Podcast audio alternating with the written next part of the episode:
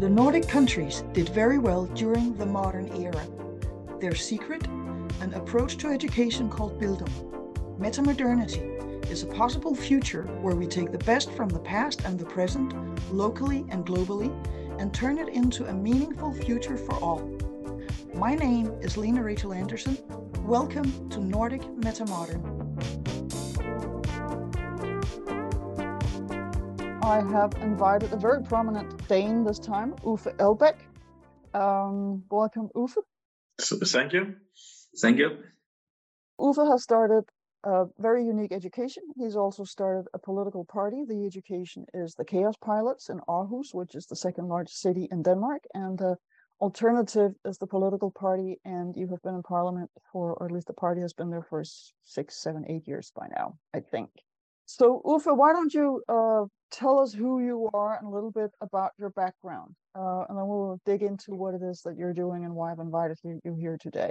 Yes, uh, and thank you for inviting me. Um, actually, I, am in a very interesting uh, place in my life right now because uh, we have an upcoming election here in Denmark uh, just in a few weeks. I think the prime minister will call for election, and I've decided not to run for my seat. Uh, so I, this is actually, in a way, not the end station because I think that a lot of interesting things will happen after that. But but uh, I'm leaving uh, the Danish Parliament after nearly 20 years as an elected uh, politician. First in uh, Aarhus, which is the second city uh, in Denmark, and uh, since 2011, I've been member of the Danish Parliament. But I don't see myself as a traditional politician before I went into politics, uh, I was a culture entrepreneur uh, and has started uh, a youth organization called the Frontrunners in Aarhus. And after that, uh, I founded together with some, in my mind, brilliant uh, people, uh, the entrepreneurial education. They're called the Kaospilots. I've also been uh, the CEO of the World Outgames, which is an international global LGBT organization and event, uh, which took place here in Copenhagen in 2009. On top of all of that, uh, yeah, I've been member of the city council in Aarhus. Uh, I've been minister for culture. Uh, I've started a new political green party here in Denmark, so I've been around. Uh, so I think I've done my shit to be say it very honest, and and uh, I'm looking forward to my new chapter as just me. Which, which is probably going to be a, a, rather exciting chapter as well, uh, for what I know about you. Um, yeah, the reason why I, one of the, um, so I've, I've invited you very much because I've, I've tended to disagree with a lot of the stuff that, that you have been involved in the, and that you have started. I've been very sort of, um, uh, doubting about whether uh, it would work or not, and including the political party, the uh, the alternative. And so we'll we'll get into that in a in a moment. But what I would like to do first is say how I relate to the title uh, Nordic Metamodern and the reason why I invited you, because the Nordic countries have a lot of attention from the rest of the globe, and you've also gotten a lot of attention from the rest of the globe with both the Kaospilots and the uh, the alternative. I meet people from many places who who ask me about so this alternative. What do you think of it, Lene? And I'm like, mm, I don't really know because I I think it's great, but I also have these questions about it. Um, so there's a lot of of good stuff in our history, and that's the Nordic part because we did well uh, in the Nordic countries for the past 150, 200 years. Um, but then there's the the meta modern part, the future part, and we're we're in a transition to something new that we don't know what it it's going to be like, and we better shape it in a in a good way so it becomes a good future. And you are one of the people who have a lot of visions for the future and have actually managed to bring these visions into life and create uh, the front runners. Yes, also that uh, the uh, Kaospilots and a political party that has inspired people in other parts of the world. Um, so I think you you really you know match the the title of and the intentions with this video channel. Uh, and I also decided to call this episode Rethinking Education and Politics in Denmark because you've done uh, both things. So, uh, so that is why I would like to um, to invite you. But I would also like, and that's uh, to go back a little bit further back in your history, because one of the things that I only realized you, about you recently um, is that you actually grew up in one of these folk high schools, uh, of which I have written so much. Not necessarily the folk high school where you grew up, but uh, but this whole folk high school concept in Denmark that has shaped our country, and that kind of opened uh, a door to for me to to understanding where you're coming from. So maybe maybe you could share a little bit of that history with us. At last, you understand who I am.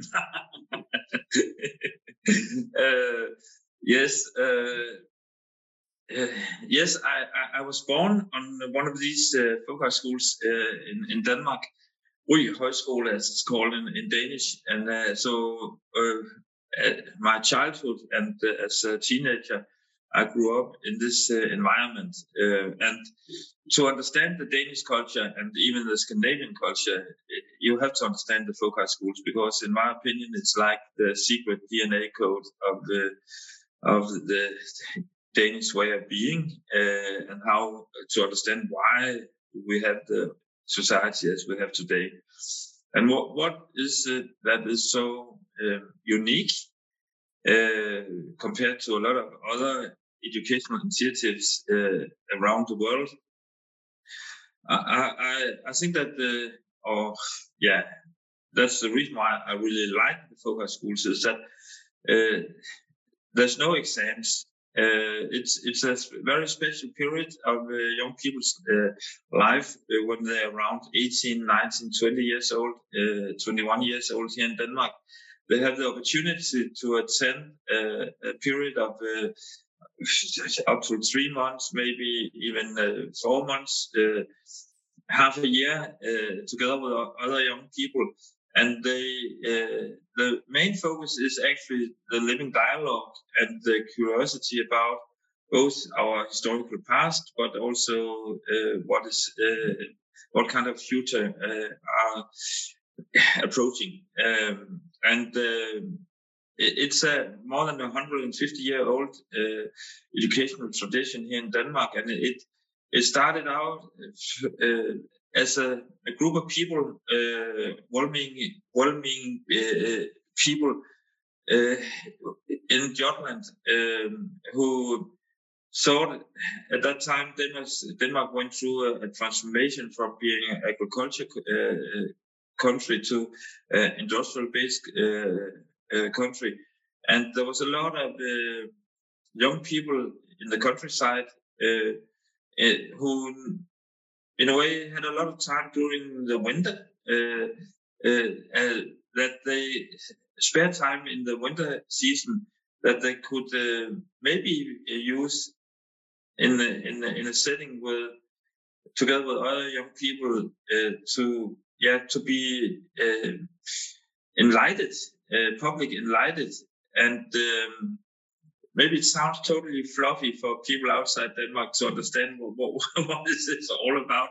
But but what you should imagine is a, a school uh, that where people uh, lived during uh, uh, uh this period and both lived and studied there together. And um, really expanded their mind and their their understanding of the world. Yeah, exactly. And the, and and compared to m- most other uh, educational institutions, uh, we know there was no exams. This is was uh, the main purpose was to yeah, public enlightenment and uh, and uh, try together with each other figure out how do we understand the world and the consequence of that was that when you as a young person arrived to these schools, maybe you had a very fixed picture about how your future should look like. But because of this very inspiring environment, suddenly they saw all kinds of new possibilities. So it changed uh, people's mindset and they, it changed uh, people's direction. And on top of that, it was a big uh, it sounds uh, uh, not the right way to say a big dating uh, dating show, but but uh, but but the people. Well, that would came, be one of. I mean, what, what's wrong with that? No, exactly. But but people came from all parts of of uh, of Denmark and uh, spent three months together uh, on these schools, and uh, it, it, really uh, created a highly dynamic social mobility because suddenly uh, young people from different part of the uh, our country who normally wouldn't have met suddenly met each other, and out of that, of course, somebody fell in love and uh, moved from one part of Den- Denmark to the other part of Denmark. So it it created a, it was really a, a very dynamic institution, both when it comes to education, but also to social mobility. And uh, in a way, it took Denmark to the level where we are now, in my opinion. I, I, I mean, I, you're absolutely right, in my opinion, because I, I, I dug into this, and it's it's one of the similarities that I do see between uh, the um, uh, Kaospilots and the folk high schools is the you get a lot. I don't know about the dating, getting a, a lot of young people in there and allowing them to explore uh, what they're interested in, what they're really, you know, caring about, and and then creating a lot of energy. I've I've taught a couple of times. I've been a guest speaker at the Kaospilots in in Aarhus, and that was before I researched and wrote the book The Nordic Secret about the folk high schools. And what I what I sensed from these young people was this energy and this enthusiasm and the hope and the I want to go out and make a difference, which I guess was also what you wanted to create with the Kaospilots. And one of the sources that I read uh, studying the history of the folk high schools was a Norwegian book from, I think, 1928 about a Norwegian pastor who had been to a folk high school when he was young. And he had met all these young people in Denmark who were, you know, full of hope and energy and sparkles in their eyes. And they had all these dreams and hopes and want to go out and change the world or Denmark uh, through starting their own farm and doing it better than their parents had done. And I, I kind of made that connection to um, to the uh, to the Kaospilots when I learned that you uh, had your background in the folk high schools because I, I saw some of the same things, but I also saw uh, the thing that I that has sort of bothered me about the uh, Denmark and the folk high schools and was what was the thing that kind of rubbed me the wrong way with the chaos pilots which is, and I'm going to take a, a, a, naughty word into my mouth, which is the amateurism. Um, the uh, anything goes, the uh, whatever you want to do, you can do. And sometimes it's like, yeah, but shouldn't you learn, you know, a little bit of math first, or um, or or some of the uh, you know skills that that other people have built up over the years before you you uh, throw yourself out into it. So um, so that that was a long question, but it was a question. yeah, uh, I, I really don't know how much actually you know about the Kaospilots, but for, for the audience who's uh, uh, listening to this uh, dialogue we have, it's a three year long education in, in, in Aarhus and uh, uh, the focus is on uh, leadership and organization development and of course entrepreneurship. And the what is in my opinion, is very unique about the education is the understanding that prof- professional development and personal development goes hand in hand. Most uh, academic institution, as I've been uh, involved in, uh, has, a, of course, a strong focus on on what I would the term I would use is a professional qualification. Uh, means that uh, if you attend uh, uh, education for nurses or teachers or as a policeman or an architect or engineer. Uh, of course, there are uh, uh, you, you have to, of course, to stand on some solid professional qualifications about the skills needed in the role you are educating yourself to. which is also the case at the Kaospilots because our our focus, and of course, I haven't been the principal for many years now, so I can't say exactly how the program looks uh, today. But when I, I, was the principal, our professional qualification focus was on uh, on uh, project design uh, process design and business design. Uh, but what we learned, but also what our vision was that, and our understanding was that professional qualification is not uh, enough today. You have also have to, train uh, some more broader uh, uh, competence, as we called it. So we made a very distinct uh, difference between professional qualification and broader social competence. And um, we identified uh, uh, four uh, competence areas that we trained our our students in. One was meaning competence. So how good are you to actually to create meaning around yourself and your work?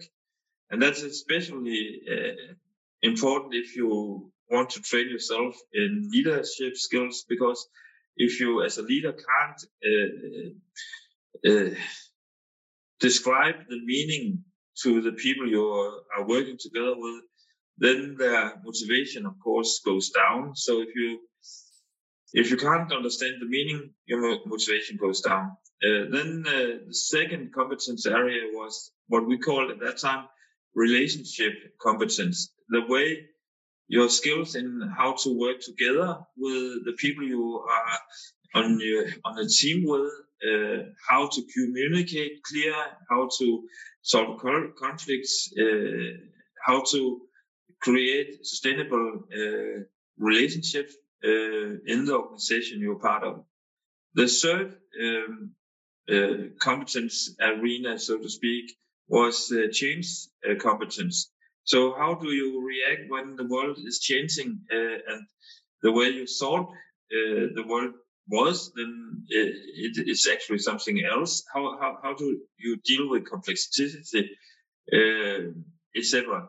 The last um, uh, competence uh, area uh, was action competence. So how how could you go from how good are you to go from idea to reality? And that's of course the whole stuff around, uh, entrepreneurship and uh, and organ, organizing. So to sum it up in a very black and white way, you could say that normally you get hired by your uh, professional qualifications. So from which school uh, are you educated in which uh, topic are you edu- educated, etc.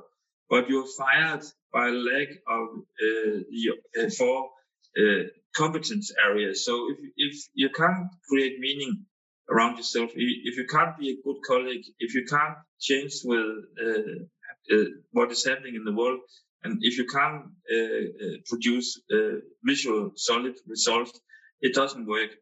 So, so the this very, uh, in my in my opinion, very motivating learning environment as the Kaospilot program is, we, we really understand this complexity or, or, or, dilemma or dynamic between professional um, uh, competence and per- personal competence, uh, yeah, professional qualification and personal competence, and uh, that uh, professional development and personal development, in my opinion, goes hand in hand.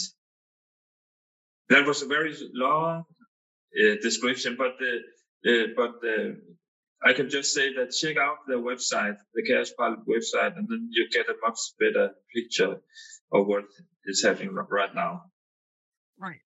Um, your background is as a social worker, or at least that was what yeah. you were uh, yeah. trained as, and you also uh, studied journalism. Um, and one of the things that I that I have always, whenever I heard you speak in, in public in, in Denmark, uh, you brought in all these fresh ideas and you came up with all these, you know, the Kaospilots, front runners, all these cool expressions and so forth. It, it has a, it has a, it has an appeal. Um, there is this emotional connection to the way that you use words, and I and I really like that. But I, but I never heard you refer to that professional background, and I think that was also, I mean, th- that was part of of what got me doubting what what you were doing did you actually use that professional knowledge what what you learned in school or or did it just come out of you know your imagination and you happened to hit the right thing and uh, I don't know, maybe there have been attempts that we did not hear about. So the first, second, and uh, third attempt just disappeared, and then by the later attempts, uh, it ended up being something we heard about.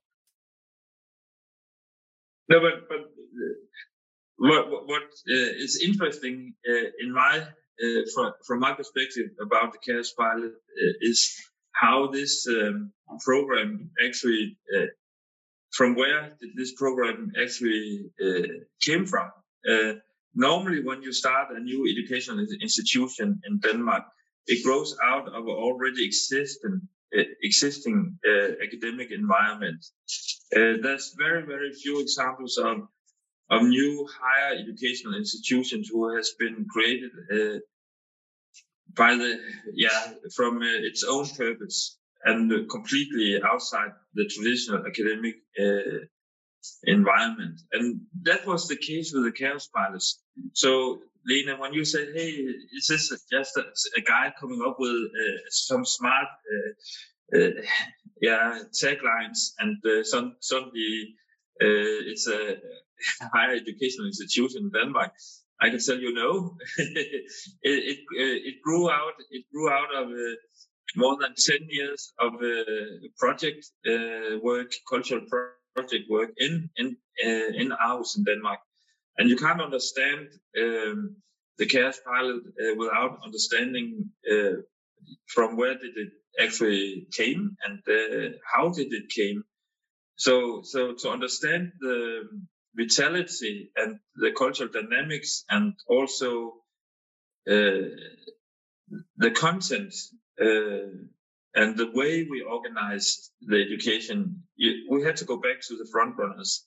And uh, the front runners was an extremely entrepreneurial environment in, in Aarhus in Denmark. In, in, the beginning, it was only one project by another.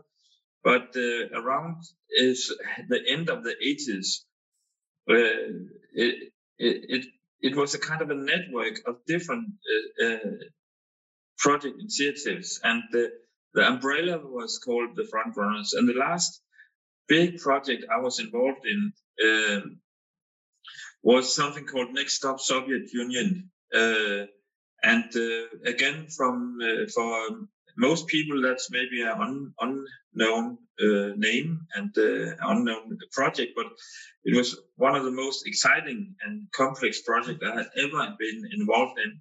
And uh, if we have time for it, I hope that we have time for it. I'll, I'll just uh, tell the story so uh, so people really understand uh, from where, yeah, from what did the Kaospilot grew out of. So I had to take you all back to the spring of 88. So where were you in 88? uh, uh, I was uh, sitting uh, on at the frontrunner's uh, small office in the backyard in, in Aarhus in, in Denmark. And then there was a, a, a knock on the door. Uh, and I said, please come in. And in entered a very beautiful young red-haired woman uh, and she looked at us. We were sitting three young men uh, around the table, and she looked at us, and, and we. She said with a very sharp Copenhagen accent, "So what? What's up?" And we said, "What?" and uh, then she, yeah, and of course we we asked her, "What? What's? What are you up for?" and and out of this uh, this uh, dialogue, uh, she uh, she described the project in Copenhagen uh, uh, where a group of maybe 15, 20 young people in Copenhagen has got this completely out of this world reality project that they wanted to invade Soviet Soviet Union uh, the next year in the fall of, of 89 and uh, you have to understand that uh, Gorbachev was just dead now, but uh, at that time he was just uh, the upcoming star uh, in the Communist Party in the Soviet Union, and uh, talked about glasnost and pre- glasnost, glasnost, and what is it? Glasnost. Um, yeah, whatever. But he he he he really wanted to change change the Soviet Union, but but um, Perestroika, that was the name of the, of the word. Um, and uh, these uh, kids in Copenhagen have got this ambition that they wanted to send in uh, cross the border with more than 2,000 young people uh, and uh, move up uh, to Moscow and then organize a rock concert on the Red Square in front of Kremlin. Just take that ambition in. It's that completely... sound, that does sound quite crazy. So, so, so you were just the right guy to contact. Uh, you, you you still had the Berlin Wall. You had still had still had the Iron Curtain down uh, Europe, and uh, that project was uh, on a, in a lease of its own. So so we, we just had to say yes. Of course, the first thing we asked uh, uh, this woman was, "Are you allowed to do that?" And she said, "No, no, but we'll figure a way." And then the second question was, do you have money for it? Because this is going to cost a, a lot of money. Just imagine to get 2,000 young kids to, to Moscow, where to stay, buses, uh, security, etc., building up the stage uh, on the Red Square. Uh, uh security, lightning, sounding, uh, get rock musicians uh, flying in from Copenhagen. it was an enormous project. And in a way, it sounded completely a mission impossible, uh, which in a way, of course, it was. But uh, we thought it was so uh, fascinating. So we accepted the task and we worked for day and night in the next one and a half year. And uh, in September 89, we moved uh, uh, towards Moscow big caravan up through Sweden and Finland and in through St. Petersburg and all the way to Moscow and the other way around from Germany, Poland and all the way up to Moscow. And a few weeks before, uh, uh, before uh, the event had to take place, uh, the city council in Moscow decided to move the concert in front from the Red Square to uh, in front of the Moscow uh, University, but it hadn't happened. And in, in a way, uh, seen now back, uh, we were part of what became the big, big transformation. Uh, we were a small part of what was happening in Soviet Union because one month later the Berlin Wall came came down. Long story to come to the conclusion. When we arrived back uh, to Aarhus, we asked ourselves what kind of education should we have had to organize an event like this? Because at the university, no one has uh, uh, trained us to make a contract with the KGB.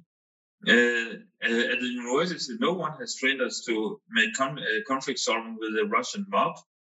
At the university, no one has trained us to to fundraise, uh, yeah, a couple of millions of Danish kroner that the, the project cost, whatever, whatever. So we we said to ourselves, where on the planet Earth does this that kind of education exist? And uh, we did a lot of research and we found pieces uh, uh, there and here, but uh, not the exact uh, concept that we wanted to create. And because it didn't exist, we said then we have to, to create an education that that uh, train young people to this uh, very complex uh, future that is heading towards us and give them the skills to figure out how to navigate through turbulence, economic turbulence, cultural turbulence, social turbulence, and uh, actually be able to land the plane safely on the other side, so to speak. So the reason to go back to your question, Lene, uh,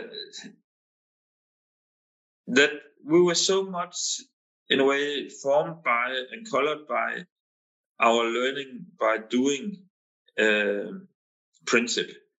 And uh, that has a huge impact on on the on on the program and the concept of the program. That uh, if we uh, have a, a, more theoretical uh, session, then it's the practical session should be equal. So theory and practice should be equal, and uh, also there should be a balance between individual focus and team focus. And there should be a good balance between content and format and a good balance between local understanding and global uh, understanding, etc. So the reason why we were born out of this cultural, uh, youth cultural environment and with a very practical approach and at the same time a very ambitious approach uh, the Kaospilot uh, got the concept as it still has. Was it a three-year education from the beginning, or?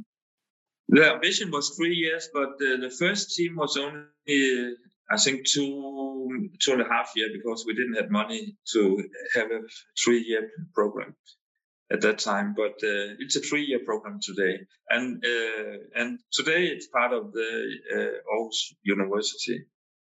Right. So it's. Uh, I mean, so so can you apply to study there along with the other applications uh, after high school, or is it separate? And uh, how is it funded today? It, you get the same. It, it's uh, in in in a way you could. Uh, yeah, compare it with if you want to go to in, uh, into one of the other elite uh, educational institutions in Denmark, like the film school or or the the theater school, uh, the uh, dance program, whatever, uh, where a lot of people apply, but only a few gets uh, through, through the neat hole. And that, that that that's the same with the Kaospilots. That there's a very uh, ambitious uh, intake process uh, where people go through different phases before you either get in or not.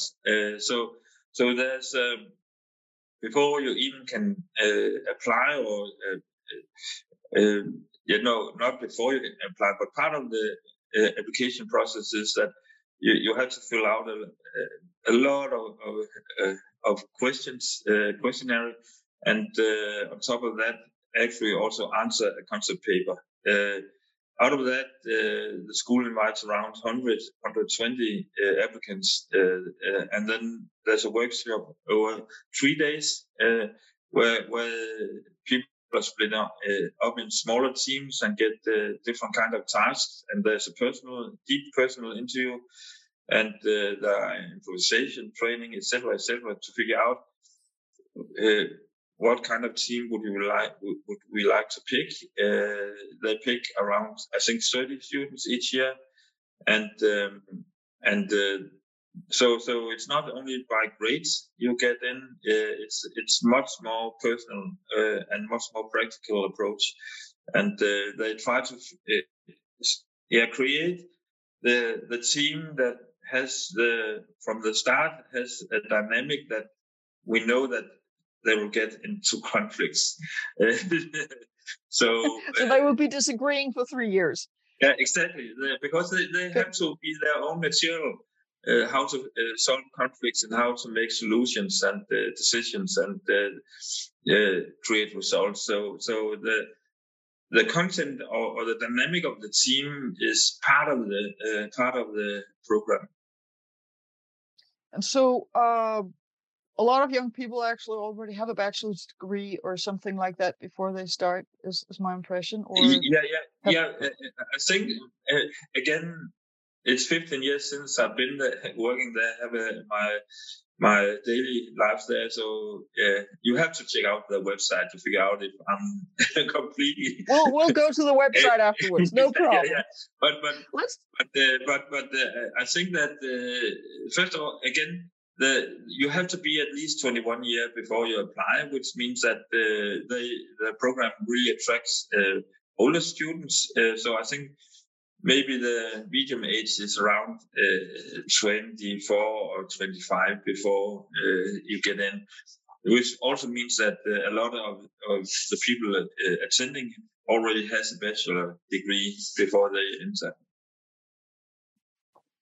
So let's go to the alternative because that is that is the the one thing that I I get. You know, I I keep getting questions about from people, and I I meet uh, people in in Sweden. I've met people from Italy who who have either started a party like it or uh, something similar.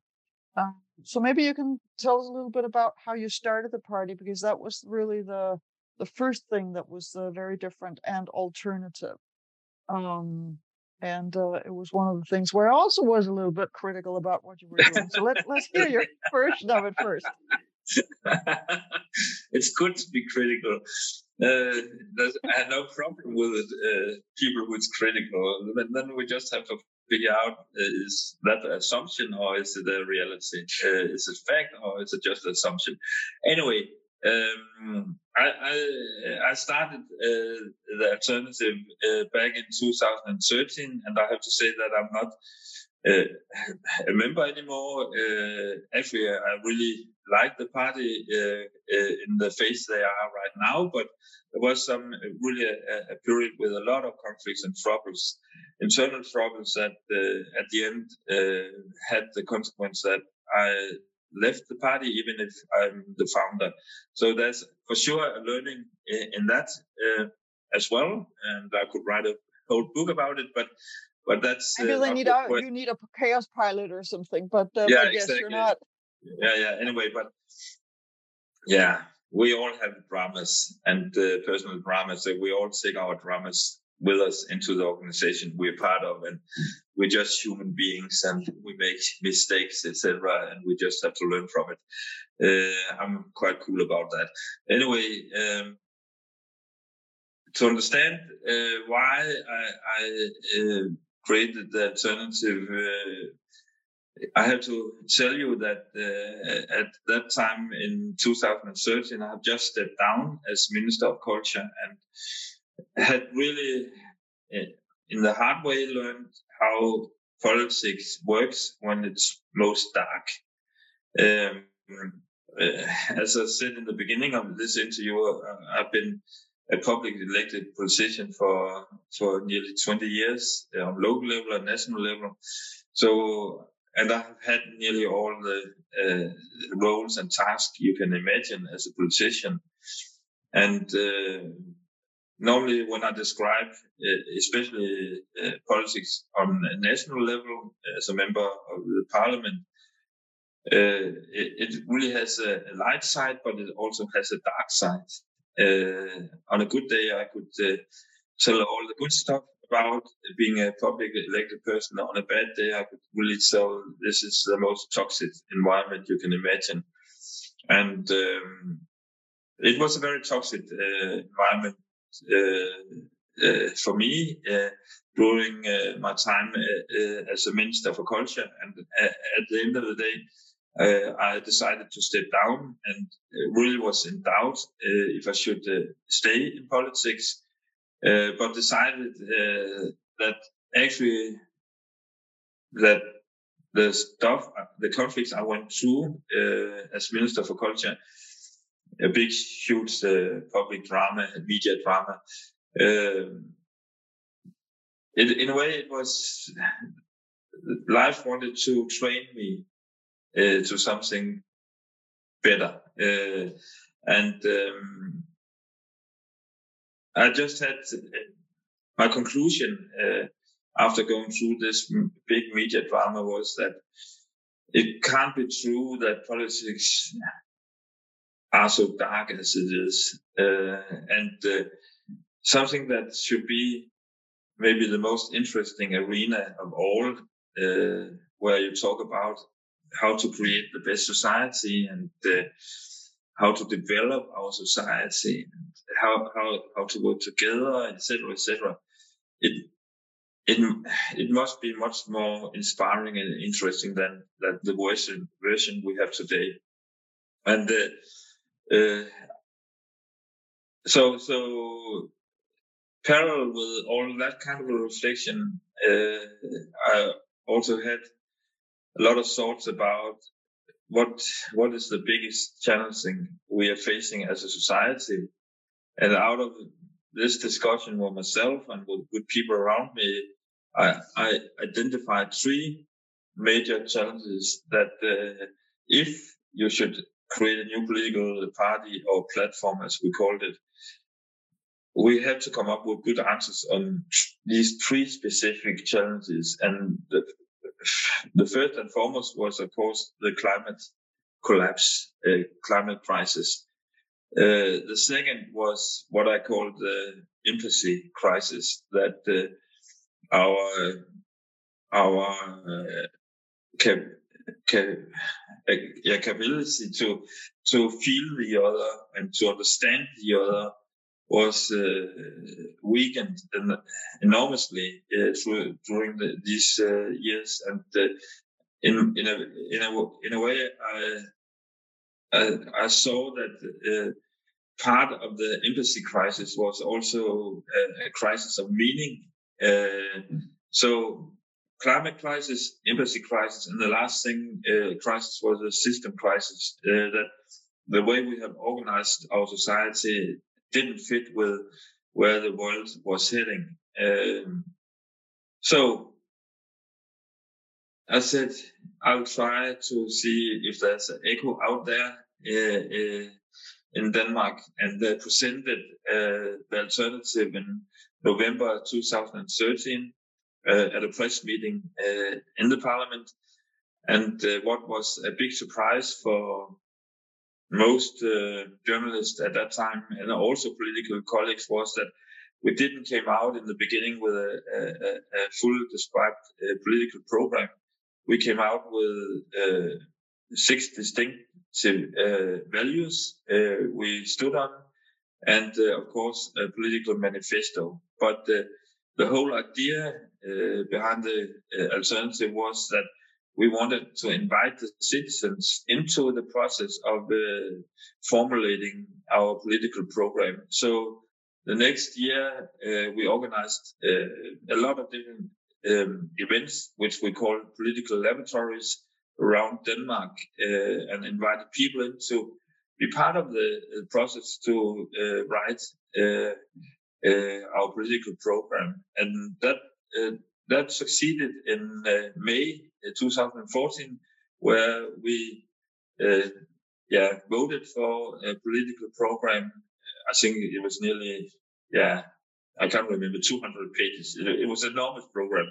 Anyway, and and then uh, in the election in uh, 2015, uh, we got nearly 50% of uh, all votes in Denmark, and was uh, maybe the second uh, third or second biggest uh, party in the major cities. So it, it, was a big surprise for everyone that uh, we came in with this as the first party in Denmark who had the climate crisis as number one challenge we had to face. And if we don't uh, handle the climate crisis, all our other uh, pro- problems, it doesn't matter. we don't have a planet to live on. So what else have we Denmark doesn't actually have. I mean, now we do, but we did not have a Green Party. Um, yeah. Which is, I guess, a little bit unusual for for Europe. Um, but you but you did go in and and take that spot, so to say. One thing that uh, because at some point I did actually uh, read a lot of your uh, political program because this really it was a long, you know, it took a while to to read and even to get you know not read all of it, but as much as I did. So let me put it that way.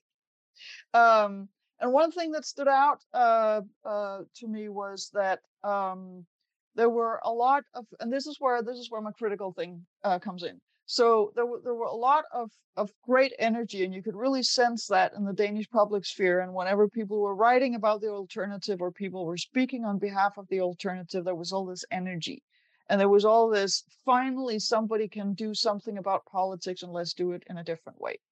Um, but then when I read read, read your uh, party program, uh, I happen to know uh, at least one of the people who were involved in writing uh, the environmental policy, and it was obvious there was somebody who knew what he was writing about.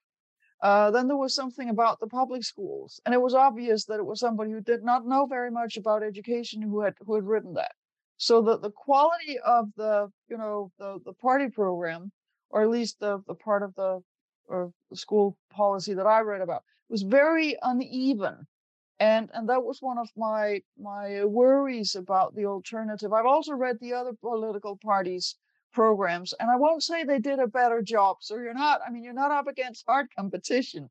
Um, but I did sense from from what came out of your process a very uneven and uh, perhaps uh, directionless uh, impetus, uh, core, um, overall results. Uh, and mm-hmm. um, so I, I, wonder what, how how you how will you quality assessing or testing whatever whatever what can go into our official program and what has to be left out one you, you uh, in, in a way you you pinpoint some of the very important uh, problems we had uh, at at the alternative while I was there, um, because in the contract between uh, both the member base but also ordinary citizens who just wanted to be part of these political laboratories. Uh, the contract between the political party, us in the parliament, and the people involved uh, in the uh, political laboratories was not clear enough uh, because uh, when people came to these lab- laboratories, they thought that uh, that whatever they came up with would end up in the final paper. Uh, and of course, we had all kinds of thoughts about how can we qualify the, the the input. so we had a very distinct uh, yeah, filters, the uh, quality filters that, that the ideas and uh, suggestions had to go through. But but it it was actually very it, it, it was a difficult task both task both to invite everyone to get into the process at the same time uh, secure enough quality level uh, in the outcome and um, yeah, there was there was a lot of learning in how how to deal with uh, uh, on a small level. We did the format was like a citizens assembly, and and uh, and the citizens assembly is a well now well used uh, method method, uh, uh, around Europe, the European countries, both on city level and national level, and even the European level. But but it takes a lot of resources into how to secure the process and also to secure the quality uh, of the outcome and uh, that was some of the issues that was in play here so so uh, some of the outcome was really on a very very high level and uh, some outcome was not uh, still i think compared to you mentioned the other parties, I think actually our outcome was very good. Anyway, uh, then you can disagree with it, but but I but I think overall the quality was really good. And if anyone uh, wants to look into some of the papers that I really think that this is a world class political uh, work was we did we did a paper called the Triple Bottom Line a paper about uh, yeah a completely new way of understanding uh, economy and uh, how to measure the development of, of, a nation's uh, well-being. And uh, uh, it's on the alternatives website. There's an English version of the paper. Oh, and, we uh, will share the link under the, the video. Yeah, so yeah, I, I think I, I, think that, that that was an, an extremely inspiring paper to write. It was a tough paper to write, and uh, but, uh, but but I'm really proud of it. It it completely set a new standard of of what kind of material can a political party actually produce. Uh, yeah. Cool. So when when other people have started in other countries uh, alternatives, or in Sweden is called the initiative, uh, have they copied your your program or your process or both? I think they covered both, but but again, it's uh, it's very context uh, dependent uh, how to create a new political party. For example, uh, people could, should also check out uh, Alternative UK uh, because they they have done it very differently from from the Danish version of obvious reasons. Because in in in UK they have the first past the poll uh, system. So it's very it's extremely uh, difficult for for new parties to yeah to have a chance uh, to get on the ballot uh, and to get members into the parliament. For example, the Green Party in in, uh, in UK have only one member parliament member uh, in in the in the English Parliament, and if they had a representative model in the UK, uh, the Green Party in in England would, I think they would have 20 members in parliament, but they have only one. Uh, uh, so, so, so depending on what kind of political system you have, uh, it's different version of the alternative model from uh, which we use here in Denmark. So how much how much contact do you have between the uh, the, the, different parties now? Yeah, of course. It's uh, again the, the, as I said with the Kaospilot. It's some years since I've been directly involved in it. It's the same case with the alternative. But but uh, me personally, uh, I I have a very good uh, contact uh, with what they're doing in UK, and um, because what they have done, which has inspired me is that they, they're, where they're building the platform up from the bottom. So it's really rooted in in, in local communities uh, where we here in Denmark started from the top in the parliament and went down. In UK, they're starting from the bottom and going up. Uh, and um, I think that the, where they are now in the UK is that the, their ambitious ambition is no more no longer to to run for election in the on the national election.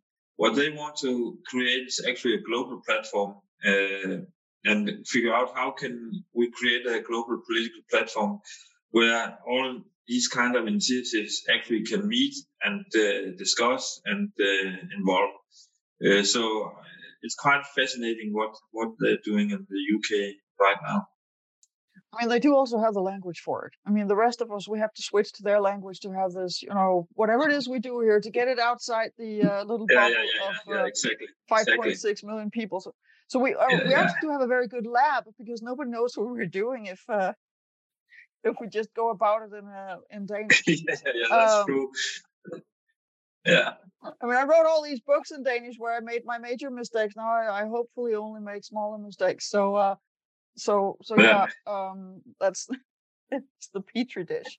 Um so you uh you you said you are are leaving politics or at least uh, parliamental politics uh for now. You never know when politicians you know retire whether they they mean it or they come back. So what are what are your plans? I mean there's a whole future lying ahead of us and we need to do something about it. Do you, do you still have things up your sleeve that you will uh, involve people in, or do you plan to, I don't know, grow a garden or something?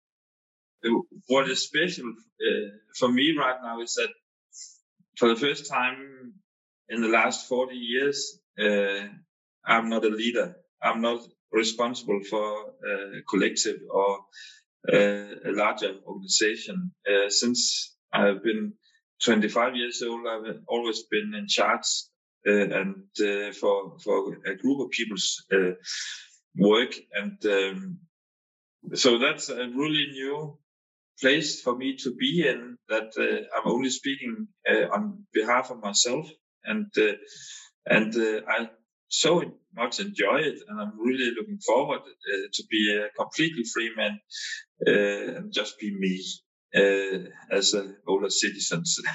Who can be grumpy and, and oh the senior citizen now. Is that where yeah, you're yeah. going? I'm just a citizen now a grumpy old citizens. Um, and uh, and uh, what i'm out for right now i don't know. Uh, I, I wrote my memoirs just half year ago and that was part of my process to step down from the national scene uh, and secure that when I'm leaving Parliament, uh, I have a totally white uh, a whiteboard in front of me that uh, I don't know what uh, what will happen, and uh, it, it's like a yeah, it, it's a fantastic opportunity to. Maybe I just want to sit in my backyard under my apple tree. Maybe I, I will I'll make a movie I don't know. I don't know. Uh, and I or don't a political care. party and an education no, no, or something. I, I, I don't. I don't want. To, uh, I, I, I'm finished with with political work, uh, work on on that level. I'm not saying that I'm finished with political work as so, because I'm always been a politically engaged person.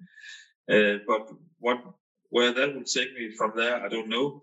I've just started to write a new book, which actually came as a surprise for me that uh, I had the energy to start to write again so soon after writing a big memoir. Uh, but uh, and the reason why I started to on this book project was uh, I got a question from an uh, old mentor in the US, uh, Mr. Dee Hock, the founder of Visa Card, and he, he gave me a question that I couldn't answer uh, because I was in doubt.